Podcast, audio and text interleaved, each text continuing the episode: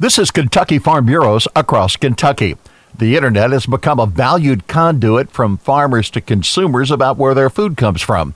KFB Second Vice President Sharon Furches says web content was a feature during National Agriculture Day. We were able to read a lot of books online and give tours of our farms, and that just lets people see firsthand what's going on on a farm. I saw a lot of beekeepers.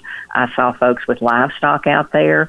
Others of us that are, are planting row crops. It's just a, a real neat opportunity to kind of do a virtual field trip. Web based education and outreach occurs on many levels. American Farm Bureau and Kentucky Farm Bureau websites both share a great number of educational links that they can go to. Some websites to consider are fb.org, kyfb.com, and teachkyag.org. This is Across Kentucky.